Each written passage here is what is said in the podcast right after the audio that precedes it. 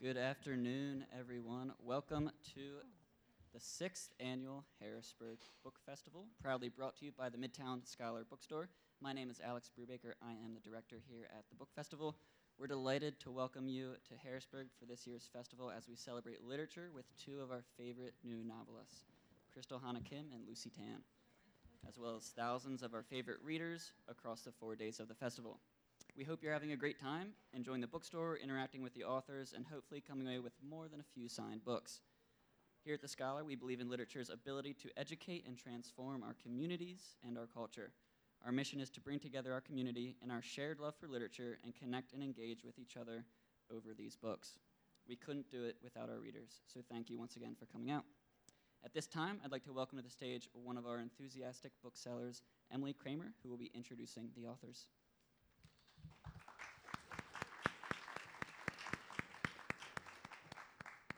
Thanks, Alex. Hi. It is an honor to introduce two such talented, inspiring writers. I want to thank Crystal Hana Kim and Lucy Tan for being here today. I know I can speak for everyone when I say we are thrilled to have both of them at the Scholar with us. Crystal Hana Kim earned her MFA in creative writing from Columbia University and an MS in education from Hunter College. She received the PEN America's Short Story Prize for Emerging Writers, and she's received fellowships and support from the Breadloaf Writers Conference, the Jentel Foundation, and the Fine Arts Work Center in Provincetown.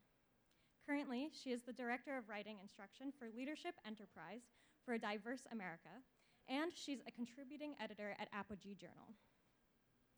Told from multiple perspectives across a span of two decades, Crystal Hana Kim's novel, If You Leave Me, depicts a heart wrenching, tragic love story that reaches deep into the lives of every character in ways not every one of them even fully understands.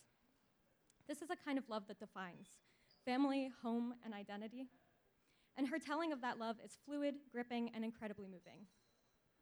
Lucy Tan earned her MFA from University of Wisconsin-Madison. Her work has appeared in Asia Literary Review and Plowshares, where she was the winner of the 2015 Emerging Writers Contest. Tan grew up in New Jersey and has spent most of her adult life in New York and Shanghai. Set in Shanghai, Lucy Tan's novel, What We Were Promised, tells a story of another kind of love one of time and commitment, of self discovery, friendship, and a promise between families. This is a kind of love that envelops. It will pull you in just as it does the characters. Lucy Tan's portrayal of this love is intimate, engrossing, and utterly beautiful. Both If You Leave Me and What We Were Promised are written in ways that are somehow both delicate and forceful. They are portraits of women, mothers, daughters, brothers, sons, husbands, and wives. They are stories that call our attention to identity and that beg questions about home, country, and love. And now I'll hand it over to Crystal Hana Kim and Lucy Tan. Thank you so much. Oh, you have to read. I'm going to do it from here. Okay, do you want to go first? You go first. Hi, everybody. How are you doing? Thank you so much for being here. Thank you, Alex and Emily, for that lovely introduction. You know, Lucy and I are actually friends, so we're really excited to be here together. And we were just talking about how it's so nice to have the support of a bookstore like Midtown Scholar when you're a debut writer because you know you want to reach as wide an audience as possible. So I really appreciate you all coming out. I'm going to be reading from If You Leave Me. This is a novel ab- about five characters that are growing up during and after the Korean War. And the novel begins with Haemi, who is a 16 year old refugee who, you know, she's really willful and independent and smart, and she desires a college education. But then the war breaks out, and she is responsible for her younger brother who's ill and her widowed mother. So she's living under the duress of poverty and hunger and this devastating civil war. So her options are really limited. And her, her voice starts the, the novel. There are actually five different perspectives. So there are two young men who are kind of vying for her attention. They're refugees in the same refugee camp. There's Jisoo, and then there's Kyunghwan. Kyunghwan is her childhood best friend. They're from the same rural province, and they both desire an education. And then Jisoo's his older, wealthier cousin. And then as the novel progresses, you also get to hear from her younger brother's perspective and later her, her daughter. So I'm going to be reading from the beginning, which is Haemi, the young, the young 16 year old refugee's perspective. It's 1951. Can you hear me all right? Kyunghwan and I met where the farm fields ended and our refugee village began. I waited until my little brother was asleep, until I could count seven seconds between his uneasy inhales. I listened as Hyunki's breath struggled through the thick scum in his lungs. If he coughed, I'd stay and take care of him. On those nights, I imagined Kyunghwan waiting for me by the lamppost with cigarette butts scattered in a halo around his feet. Everyone in our village whispered what they wanted to believe. The war would end and we would return to our real home soon. Mother and the other aunties chattered in the market. They had survived 35 years of Japanese rule and the Second World War. They had withstood the division of our Korea by foreign men. What was a little fighting among our own compared to past misfortune?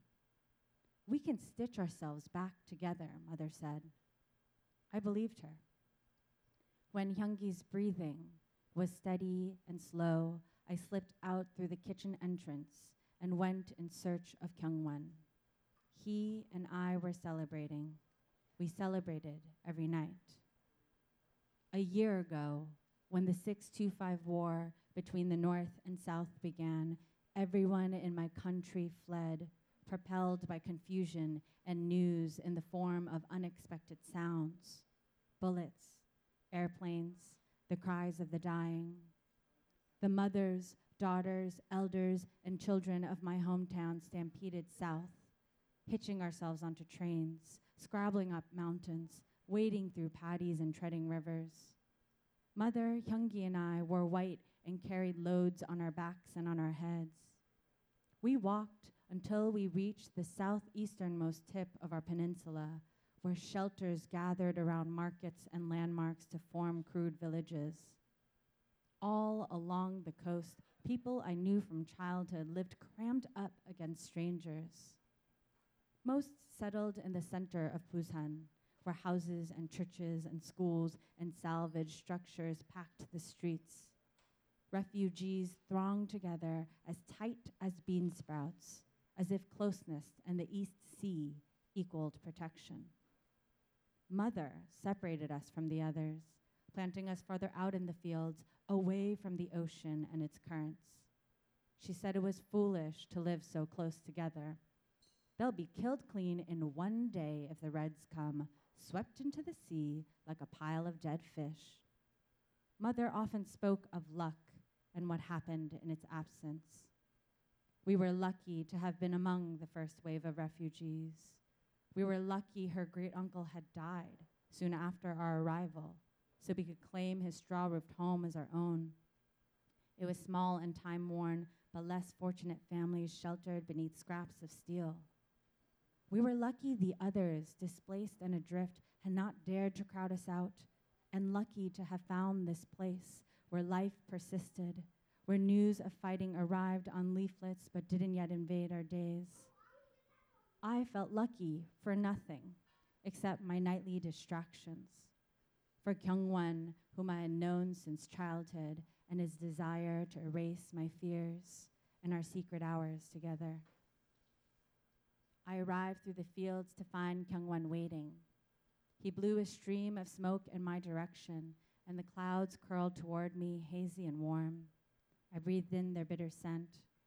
What took so long? he asked. Hyunki's sick again. I grabbed the cigarette from his lips. It took him a while to fall asleep. Kyunghwan nodded at the hanbok I wore. You still want to go? Would I chance coming out here for no reason? I blew a smoke ring in the dim glow of the lamppost. His gaze lingered on my long wraparound skirt and short jacket top. I shrugged. I don't want to wear the men's pants anymore. We'll be careful. I don't know. Kyunghwan stared at the road connecting our market to the other makeshift villages. What if someone catches us? No one will hear us if we're quiet. I started toward his bicycle, partially hidden behind the thick barley. Let's go. We'll head east, he said, catching up to me. Found some extra money this time. Oh, can we buy food? I'm so hungry, I sucked on one of Hyunki's tree roots today. Kyunghwan held the bicycle steady as I scooted onto the handlebars. We'll see. I didn't care where we went, if we only cycled o- around in the open air. But Kyunghwan liked to hunt for the hideaway bars rumored about among the men. These establishments moved from alley to alley, avoiding detection. Even when we found one, they rarely allowed two 16 year olds like us in, so we'd beg drunkards and homebrewers to pity us a bowl full of makgeolli. We'd drink in fields and forests and behind buildings. On lucky nights, we'd find a, par- a bar and pretend we were wounded orphans. As the dirt road raced toward us, I closed my eyes and listened to Kyunghwan's steady breathing. I've got you, he whispered whenever he felt me tense. But when we were drunk and cycling back, I'd loosen and stare at the black sky, my hair whipping into his face, and he'd tell me to straighten up, that we'd fall into a ditch one day. In the next village, everything looked the same as in our own mud and grass built quarters, an open road where a market assembled every morning, scrap metal shelters scrounged together from what people could find. We'll cover the bicycle here and walk, Kyunghwan whispered as we reached a standing tree. At the first hideaway, the men joked that I was a poor man's whore and refused us entry. Eventually, we found a narrow shack made of wooden planks and blankets cramped into a back alley. Kyunghwan wrapped his arm around my shoulders. When a man tried to stop us, I touched Kyunghwan's cheek the way I thought a lover might. I got drafted. This is our last night together, he said. The man let us in with a warning don't bring attention to yourselves. Thank you.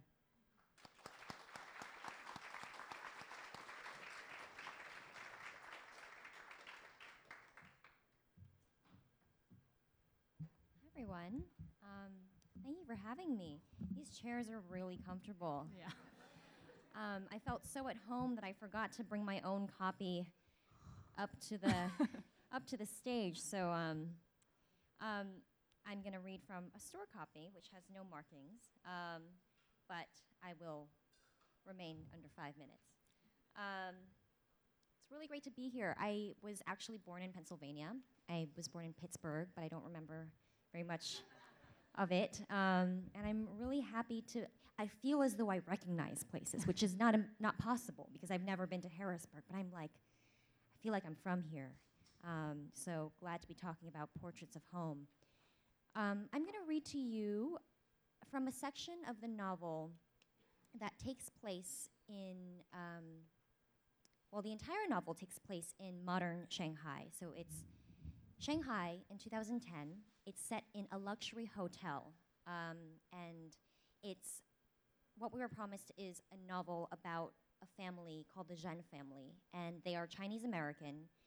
The couple that the story kind of centers on, um, they were born in China, and they spent many years abroad in the U.S. making a family, making a home, and they have come back to China after many years to for work, and um, they find themselves living in this luxurious hotel with other expats.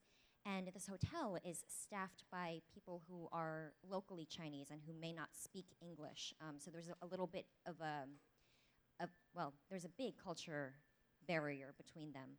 So the chapter I'm going to read from is a chapter told from the point of view of one of the main characters, Sunny. She is a housekeeper in Lanson Suites, the luxury hotel.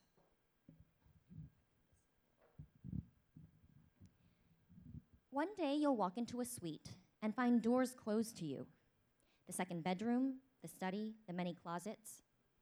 We had guests over, Tai Tai will say. We went ahead and tidied a little ourselves. But that won't explain the jade missing from the display case or her designer shoes gone from the entryway. In the master bedroom, someone will have done your job badly A bureau cleared, its contents stuffed out of sight, the bed made so that the sheets still hang loose from the mattress. Tai Tai will stay in the next room with the baby. She will not come out until after you've gone, but for once, she'll be listening to you, listening for the sound of your feet. With fewer rooms to clean, you'll finish up quick and wheel the cart back through the service entrance to the laundry hall. That's when you'll take out your phone and text your loved ones the news. You're about to be accused. When Sunny had heard this speech from Rose on her first day of work five years ago, she hadn't thought much of it. She'd assumed it was just an old housekeeper's attempt to scare her new partner, a way of saying, I know what's what, and you know nothing. Sunny was expert at knowing nothing. Where she'd come from, she'd spent more than a year as a professional odd jobber, a forever apprentice hired out by her parents for gigs around her hometown. She'd fixed motors with a handyman and skinned vegetables for restaurant stews. She'd washed laundry and delivered cargo, rubber tires and concrete slabs and dead chickens in need of plucking, on a bicycle, her load sometimes a few hundred weights more than her own weight. Few hundred pounds more than her own weight. In, her, in every job, she had been trained by someone like Rose, a person too old to learn new skills and who craved recognition for the ones she already had. Th- this kind of trainer expected Sunny to learn quickly and yet resented her for doing so. Sunny was tired of being a novice. She was determined to be great at something, and cleaning homes was as good as anything else. Nah, it would be different here. Full time job, no end date. Rose had led Sunny down the hall to the changing room, listing the shortcomings of the hotel and service departments. The guests and residents were wealthy and therefore very particular. Management was unfriendly at best. They hired English speakers for the front desk, and those employees looked down on the rest of the staff. Worst of all, though, were the accusations of theft. They were easy to make and difficult to defend against. Any one of the maids could be replaced faster than you could fry up an egg for walao breakfast. There wasn't any shortage of migrant labor. Where's your hometown? Rose asked, opening a locker and retrieving her uniform from its shelf. Hefei, Sunny replied. The outskirts, she didn't say. Rose looked Sunny up and down, her expression making it clear that she understood exactly where she was from. The distinction wasn't necessary. Another one from Anhui province. You'll find many friends in this city. As she spoke, Rose pulled on a khaki colored tunic, black cotton trousers, and standard issue cloth shoes. She was in her 40s but looked older. Her hair was shot through with silver, and the skin on her face was pocked as an orange rind. With practiced twists of her wrists, she rolled up the sleeves of her tunic and adjusted her collar so that it sat comfortably on her shoulders. Sunny had put on her own uniform before leaving the house that morning. But she had ridden from Hongkou to Lujiazui on her motorbike, and by the time she had arrived at the hotel, the entire back of her tunic was drenched in sweat. In the air conditioned changing room of Lanson Suites, she felt the polyester's damp weight. Sweat had stiffened her bangs in into flat strokes across her forehead.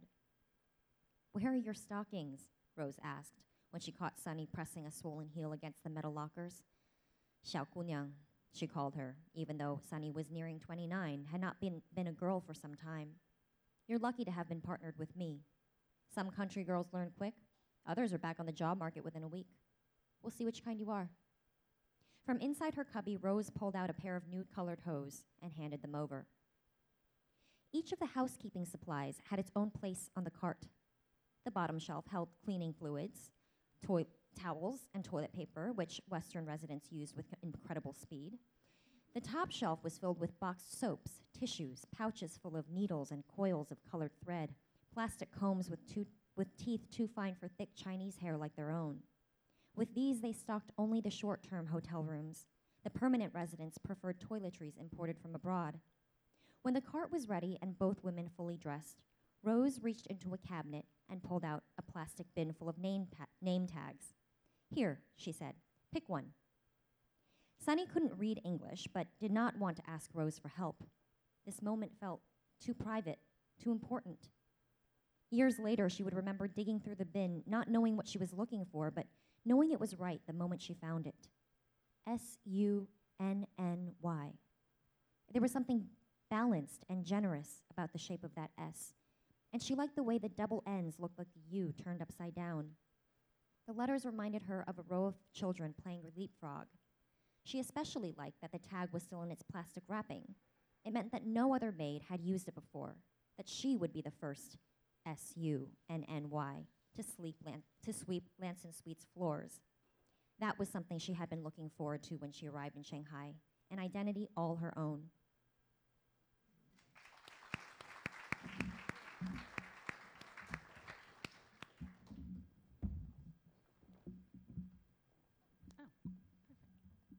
Okay. So we're going to have a conversation just amongst ourselves since uh, without a moderator since we are friends and and so I thought that maybe Lucy you could start by telling us about how you came to write this novel. Yeah. Um, so what we were promised is set in Shanghai, where I lived for two years after college. Um, I have always wanted to be a writer, and like many writers do after graduating college, you, you move back home with your parents. Um, so I was, I moved back, but instead of living in my parents' basement, I, I lived in one of these hotels right here. My parents are expats. They were living in China at the time, working for a foreign corporation. And so I lived in a setting very similar to the one in my book. And I was just fascinated by modern China, the way that it's changing so quickly, um, physically and, you know, economically and everything in between culturally. So um, I think what was most striking to me about living in this hotel was the fact that it was all of these expats and they were serviced by people who actually lived in China. And um, I wanted to write a book about how people can occupy the same space so many hours in a day and not really ever know one another. Um, and so that's why this book is written from the points of view of three characters. And while a lot happens in the book, very very little gets said, very little um, passes, very little understanding passes between them. Um, so I think that's kind of one of the driving forces of the book. Um, but I think of it as kind of like a love letter to Shanghai because I wrote it when I was back home in the States and, and really missing it. And so like, I guess that's how the book came to be. What about you, Crystal? Um, I started so af- I always wanted to be a writer since I was really little, but I think that being the daughter of immigrant parents, I wanted to do something a little more stable, right? I wanted there to be a clear path. So for a while, I thought I was going to be a lawyer. Oh, that didn't work out. Really? Oh yeah. because you know they work with writing and and it can be really intellectual but when I started so i then put that aside and then i did teach for america for two years and i love teaching i still teach a lot but i gave myself this promise that after two years if i still wanted to write i would let myself go to graduate school for creative writing I love that. yeah, and I, love teaching, but I still was really yearning to write. It was something that I knew I needed to do. So then I went to grad grad school, and that's where I started writing about these characters. And my all four of my grandparents survived the Korean War, and I'm particularly close with my maternal grandmother because she helped raise me when I was little. When my parents were first immigrants here, and they had me they weren't necessarily that prepared and they couldn't afford daycare. So my maternal grandmother actually flew from Korea and left her life for two years to take care of me, which is just like an enormous sacrifice. So we've been really close ever since. She sends me selfies all the time now from Korea. And she would tell me about being a teenage refugee who had to flee her home with her widowed mother during the Korean War. And the stories stayed with me. So when I then went to grad school, I pretty quickly decided I need to write about this period of time. And I think that part of it was Korea and Korea's history was a big part of my life at home. And then when I was at school, I grew up in Queens and Long Island in New York. When I was at school, no one knew anything about Korea.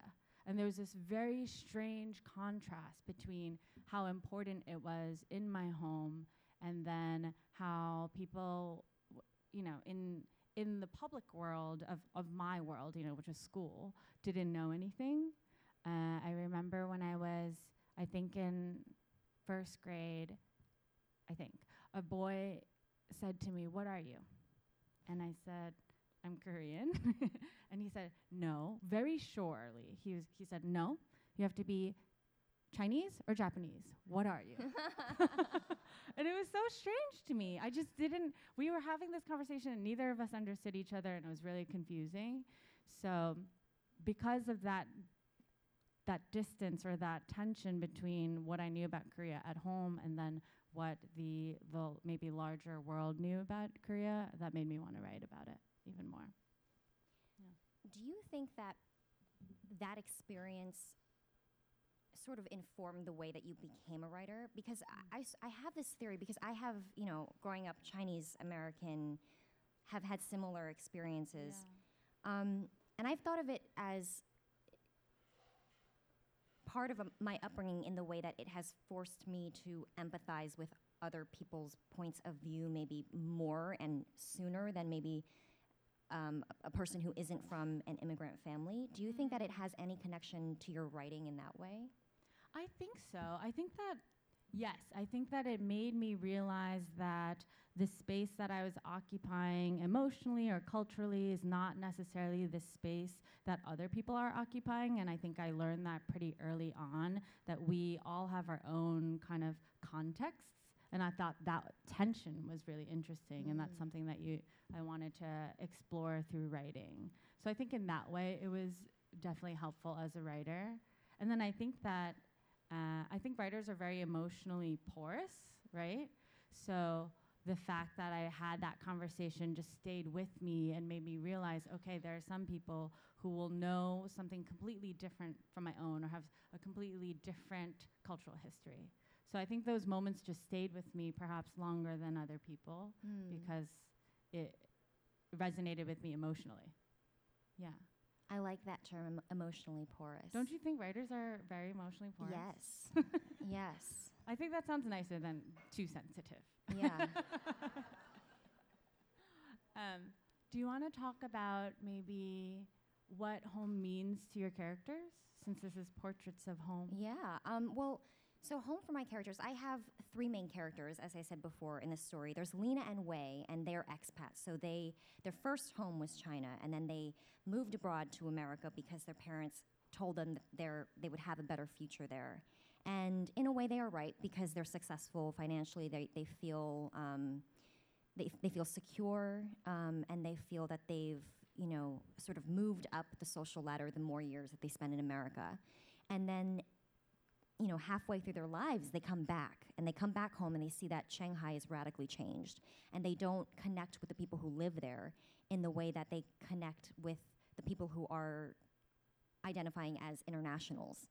And so that's sort of what where the the space of this book is. Um, and I think home is a tricky concept for them. For one character specifically, um, the one who isn't working. So her name is Lina, and she is in Chinese, what we call tai tai, um, and it's basically a housewife who doesn't do any housework. She just basically she she goes to lunch a lot. She you know goes shopping a lot. It's um, outwardly very nice, but I think as you will, if you read this book, y- you will find that it's that it's not that nice for her, um, because she at one point was an immigrant who was tasked with the responsibility of assimilating to a completely new world, learning a completely different language, and um, so I think that who she is in those two different contexts, America and China, rattle her sense of identity.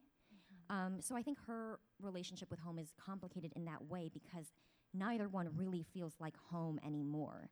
And so I think if I had to say that the book had a thesis, um, I, I would say that these characters define home as the sets of relationship that they've ma- relationships that they've made with their family members, with their friends, and you know with with each other. So um, I think it's it's it's definitely an exploration of I think what that term means. It's very Mhm. complicated. And then um, so then there's the other the character that I just read from the point of view of Sunny. She is coming from a more rural hometown in China, and she's coming to the, this big city where um, she has none of her family members with her, and she's deciding whether or not she wants to stay and to make a home for herself in this new city. So that's um, another subplot. Yeah, she's trying to figure out what home means, right? Whether Yeah. or not she should return to somewhere more rural or stay in Shanghai. Yeah. Yeah. Yeah, but they they have you know they have the choice in a way. I think Mhm. that they're and that's what the characters are grappling with is have I made the right choice? Yeah. Um, and have I made this choice for me, or have I just made this for my parents, or have I made it for my country? And which which is right? You know, which what responsibilities do I hold? Um, what allegiance allegiances do I hold? So, but your book is different in that these people are actually your characters are forced out of their homes. Yes. Yeah. So the novel starts, uh, the part that I read is the beginning, but it starts with a year into the Korean War when all of these characters, Haemi, Jisoo, and Kyunghwan, they have been forced from their home. They fled to Busan, and that that premise is re- uh, is rooted in my family history and how my grandparents and also some of my aunts and uncles had to flee their home. And I think that th- my novel explores home in a different way because the characters continually continuously have to figure out what does home mean when it doesn't necessarily exist any longer. Because even after the war some of the characters will not be able to return home will not be able to return to their families. And also what does home mean in terms of nationhood? Because these characters were born into a Korea that was whole, when where the North and the South were united. And after the war, some of these characters and some of some Koreans right now really cling to this belief that their country is going to be reunited. You know, that this is just a brief period of time where the armistice is still going on. They're going to be one country again. So, this idea of how do you grapple with what is home in terms of your country as well as your physical place with your family when you're living in a state of not knowing. And that has continued on for 68 years. I was actually in Korea in April when the North Korean leader Kim Jong un and the South Korean president Moon Jae-in met during the Inter-Korea summit. So I I went to the DMZ a couple uh, two day two or three days before they met because I wanted to see the DMZ for myself. That's something that I had not done because when I usually go to Korea, I see family and South Koreans. Actually, it's much harder to go to the DMZ than than tourists. And then I watched this Inter Korea Summit meeting with my grandmother, and she was crying and she was saying, I never thought this was going to happen. And she was clinging to this idea that because these two leaders have met, this is the first step towards reunification. And it was really interesting because I was also at the same time reading the American news, and the American news was incredibly cynical and saying like this is ridiculous, like you know this nothing's going to happen. And there was such a sense of hope in my grandmother and in a lot of people in her generation who want their country to be reunited. And it was just strange. Again, this idea of um, what do different countries, what do different people understand of the, even the same state of the world? Because America was so cynical about it. The American news, at least, versus the Korea, the Korean news was very hopeful and excited. Yeah. It's really interesting how, as you say, how different one event can be perceived by Yeah. these two different nations. I relate completely. Um, So there's the book is set in 2010, but it also flashes back to the 1980s and further back as well um, during the Cultural Revolution. And I think one of the reasons I wanted to write about this book is because I, I had grown up hearing about the Cultural Revolution from an American standpoint. And then as I grew older and I, and I had more conversations with my grandparents, I started to understand it from their standpoint. And I really wanted to write the book from their standpoint because I think oftentimes the way that we learn about it is like something communism happened and then suddenly people were starving and then you know then the cultural revolution happened and then it was over Um, but there's there you know there's a reason people were behind that movement and that effort, and um, so I think um, I also had that moment of like, oh wow, this is this is a totally different perspective that I hadn't been exposed to as I was learning those facts. Yeah. Do you think that you have? I guess I'm curious about your relationship to Korea Mm-hmm. and whether that has changed over time, whether that um, time being before or after you've written the book, or just you know growing up. I think that, you know, I was really excited for this panel because I think that this idea of portraits of home can apply both to our characters and then ourselves. Uh, as a Korean American, I'm always thinking about what does home mean because my parents are incredibly culturally and traditionally Korean, and my first language was Korean. We celebrate all of these Korean holidays, but and yet I'm obviously deeply American as well, and so I'm always, I think, not grappling with. I think when I was younger, I thought that I had to be either or, right? So there was a period of time when I rejected Korean culture and I wanted to eat like pasta for dinner and you know not eat Korean food for every every meal. Um, and then as I've grown older, I've realized that be just because you're a hyphenated identity doesn't mean you have to be either or. You can be both. And especially since my so my dad is one of nine children, and they Wow. all live. I know, my poor grandmother. Your poor seriously. And they all, we all live in the tri-state area, New York, New Jersey, Connecticut, and so I grew up with around a lot of Korean people. And then at the same time, my mom is one of five, uh, five daughters, and they're all in Korea. So we would go back often, almost every summer. So I think that I was lucky in that I was able to stay really close to my Korean roots while still being an American here. And now I'm trying to make sure that I balance those and that I know for myself. You know, it's easy to say to myself, you know, you can do, you can be both. But sometimes in reality, it's harder. So I'm always, I think, I'm always thinking about that. And I think that's also a reason why I like to write about Korea. And in order to kind of maintain ties with my Korean culture and my Korean history. And writing this book made me feel even closer because I had to do so much research for Mm-hmm. it. What about you? How do you see your identity and home? Well, it's funny that you were. Sa- I think something that came, a memory that came back to me when you were talking is the first moment that I had to to choose that I can remember. Um, of course, you're choosing every day in little ways. The way that Yeah. I, the ways that I spoke to my friends, and the ways that I followed rules outside the home was not the same way as within the home. And I think as a young kid, you you sort of just pick up on what the different rules are, and you code switch. Yeah.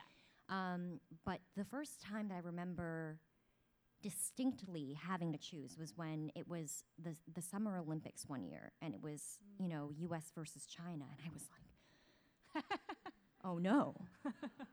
Which do I root for? And it was this source of extreme anxiety because my I was watching it with my family. If if my family hadn't been there, if I'd been with my friends, of course it would be the U.S.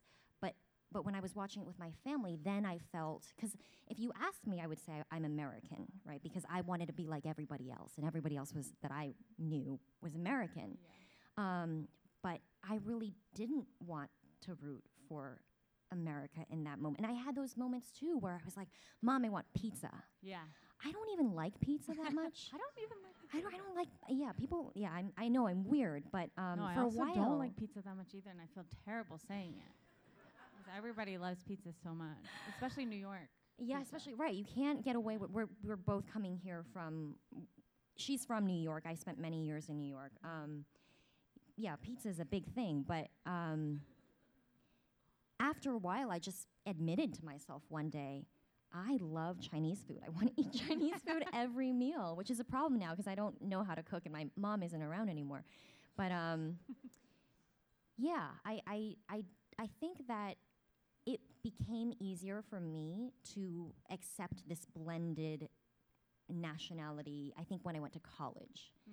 Um, and I think because in college there were more international students, and um, and so I I think that sort of just subconsciously made it a, seem a little less weird to me, and um, but I always feel much more American when I'm in China, and I feel much more Chinese when I'm in America. So I don't Uh, think that will ever change because we always, you know, picking up on what's different, how we're different than other people, and I definitely feel very American in China.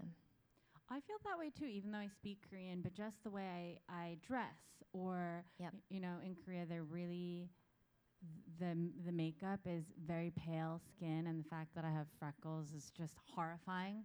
When I was little, and I would go, you know, places with my grandmother, people on the street would say, oh, "What are we gonna do about your freckles? Like, we need to do something." So yeah, there's this. Um, I always feel more American there than here. Yeah, yeah. Mm. I, makeup is definitely a thing people can spot right away. I think. Yeah. I've also told the way that we walk is different. Have you ever Oh. been told that? No. But apparently, there's an American way of walking. Huh. Maybe, Maybe you take more up more room Yeah. or something like that. Yeah, more Um, confident. Yeah.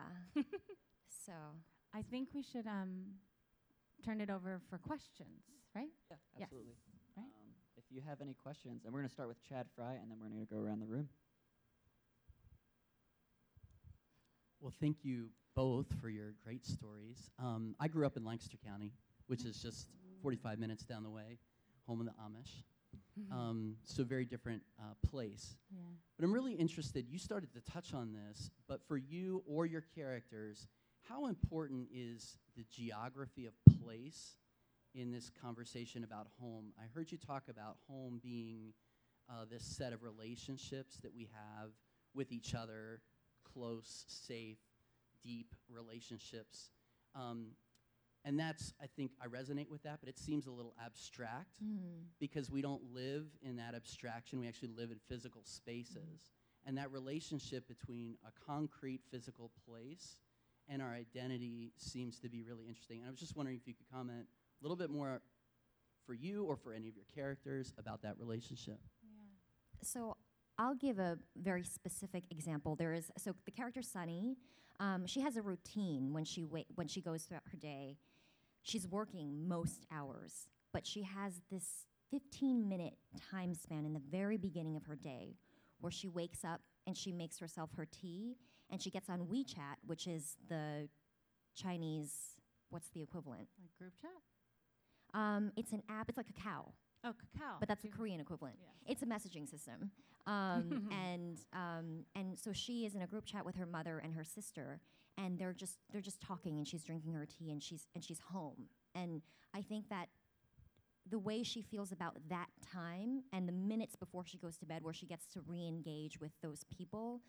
Um, that's what she's holding on to. The rest of Shanghai is a little bit like a battleground for her.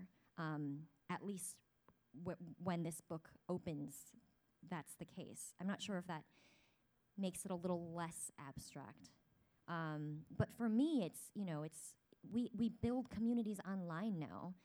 Sometimes those are the people that we feel closest to, whether it's we have a spec- specific interest um, in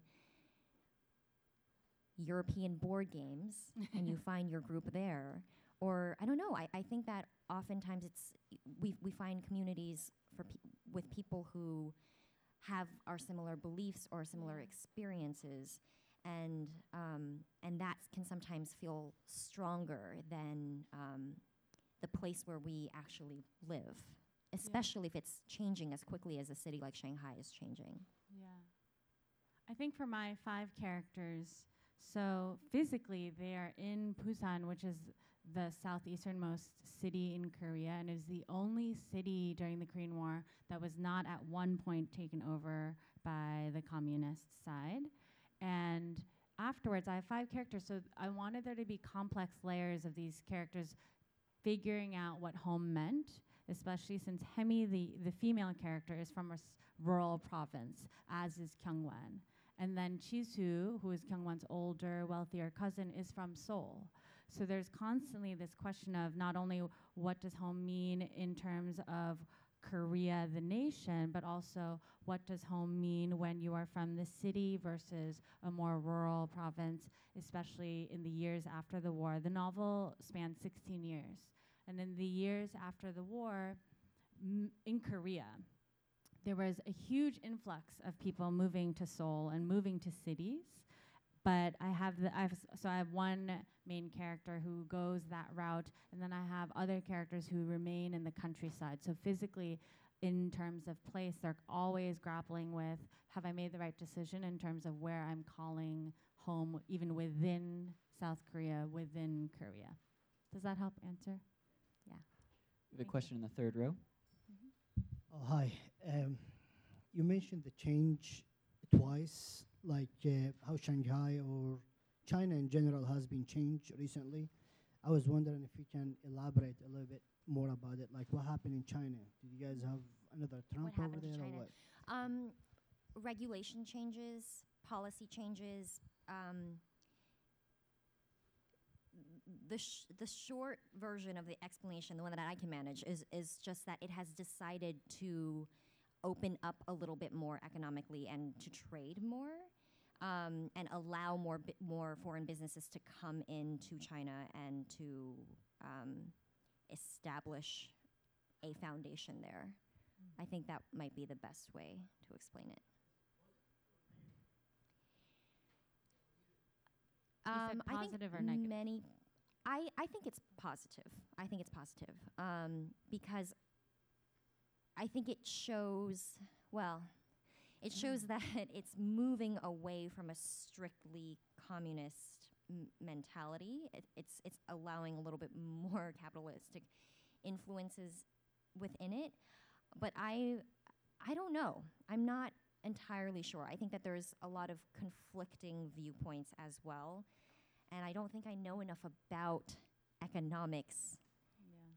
and policy to really give an opinion and I feel like I should convince you that I'm right. So I'm We've sorry. got a question in the back. Yeah. Thank you for your presentations. Thank you.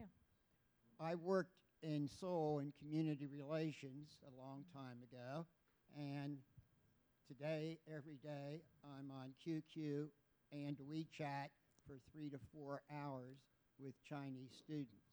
Hmm.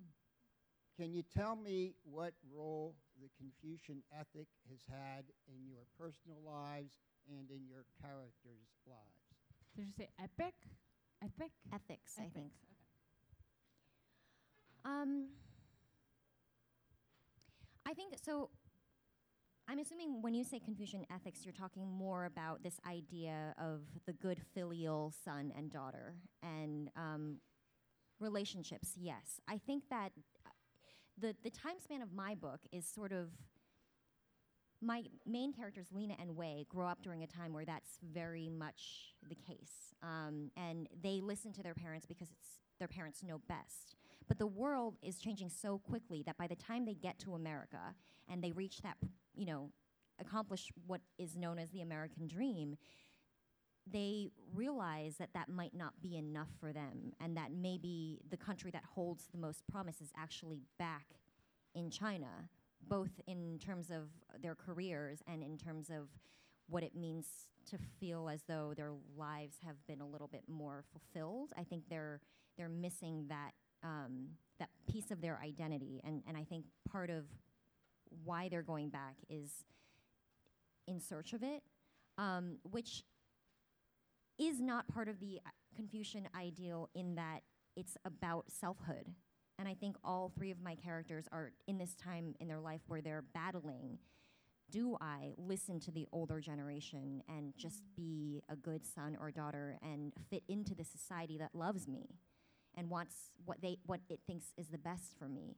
Or do I really think about what I want and um, see if there's a place in this new world for me to build an identity that isn't necessarily acceptable um, by the old values? We have a question in the fourth row. Thank you so much for your readings and your comments. Um, I'm a faculty member in the English department at Dickinson and just want to say that I'm so excited and looking forward to teaching your work in my Oh, classes. Um, Thank you. And we also have a very uh, enthusiastic group of Dickinson students in the front who are members of the Creative Writing Society at Dickinson. So it's a real treat Oh, um, for us, especially to get to hear you. Um, my question is I was wondering, you know, you've made it clear that for both of you, these novels carry a lot of weight personal, cultural, geographic, national. Could you talk a little bit about the creative process, the aesthetic choices, um, the challenges as writers navigating material and navigating narratives that that are being asked to carry so many different kinds of weights? Yeah. Thank you. Thank you. That's a great question. I think so. When I first started in the in the master's program, I I was so intimidated by this act of writing that I didn't think I could write a novel yet. I thought that I needed to learn more skills.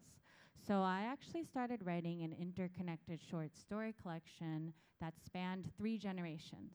And these characters were just the first generation, and then then it was about their daughters, and then it was about the their daughters' kids, which would be my generation.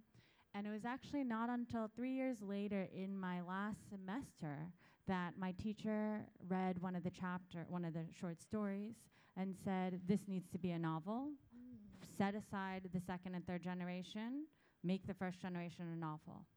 And at the time, I thought, "What the heck? I mm. just spent three years working on the short story collection. Are we ever going to see it? I the don't know. story? Okay. But I I'd spent so long, three years.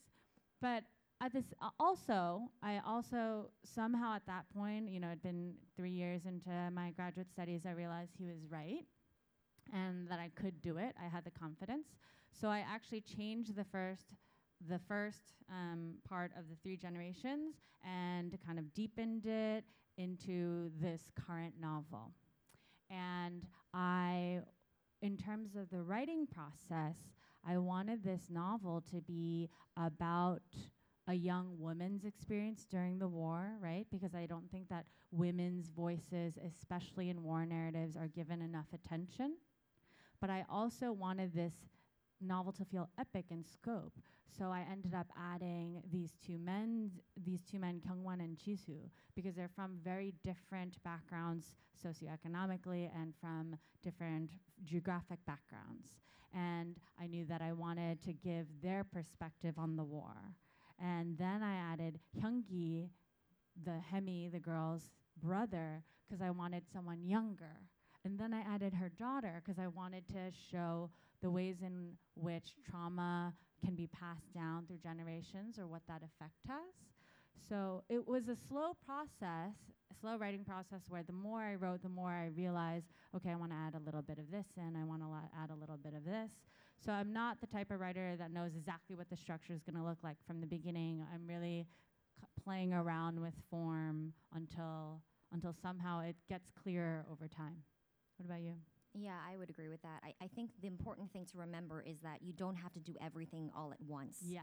A book is so many drafts, and I'm Mhm. like you. I, you know, I was terrified of writing a novel. Yeah. Um, I wrote a short story. It was the first three chapters of the novel told from Sunny's perspective, and my professor said, "You know, this reads like a novel," and I was so happy to hear her say that. I was like, "Yeah, I, I, I, I feel that. You know, I, I think I want to follow these characters further. One day I'll turn it into a novel." And she said, "What are you doing right now? You're in grad school. Why are you not writing it now?" And I was, "Yeah, okay, we can try that." Um, so that's how I think. You know, I also needed kind of a kick in the butt to to to tell me to to write a novel. yeah. And in a very early draft, I really did not. I don't like research, and I did not want it to be about the Cultural Revolution.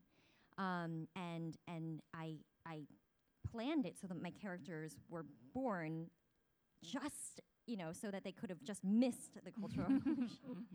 And as I wrote into it, I realized there's no way to write about China without writing about the Cultural Revolution.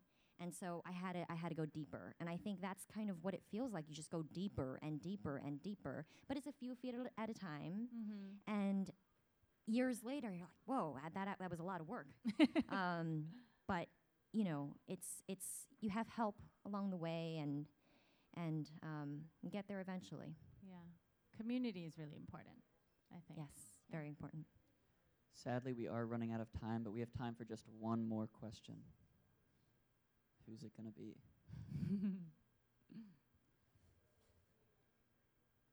Yes, Yasmin.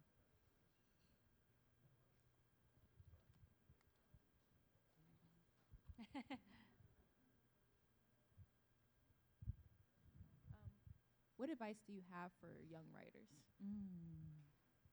Do you want to start? The one that I, I always say is to travel a lot and to take good notes. Mm. And what I would have told myself, because I was taking notes, I was journaling, I wasn't taking the right notes. I was, there was a lot of how I, how I was feeling and how I, but, but I wasn't even writing that. I was writing what I thought I should be feeling. Um, I don't think I was very honest with myself in my journaling. So I think that um, you should, you should feel that you know the stories that you have to tell now are worth telling, and you should be confident enough to tell them. Um, and make your mind as broad as possible. Read a lot, travel a lot, Read so a lot. internal or external dra- traveling, and write down what you see because all of that is useful material. I would say read a lot and also believe in your project because find a project that you believe in, right? Because the writing process is very long, years long, it's lonely, and you don't necessarily know what the final project final product is going to look like, but you can believe in the the premise and the project that you're working on from the beginning even if you don't know what how it'll end, and that will keep you going because yeah, it's a long solitary process, but it's worth it. Yeah. I hope that was uh, hopeful sounding. But this is a perfect. I mean, events like this. This is community. You Yeah. know, this is coming to your local bookstore and sitting next to people who are also lo- be lonely together. yes, be lonely Is a good way to go. Yeah. Can we give a huge round of applause for Crystal and Lucy? Thank you so much. Thanks for coming. Yeah, thank you for coming.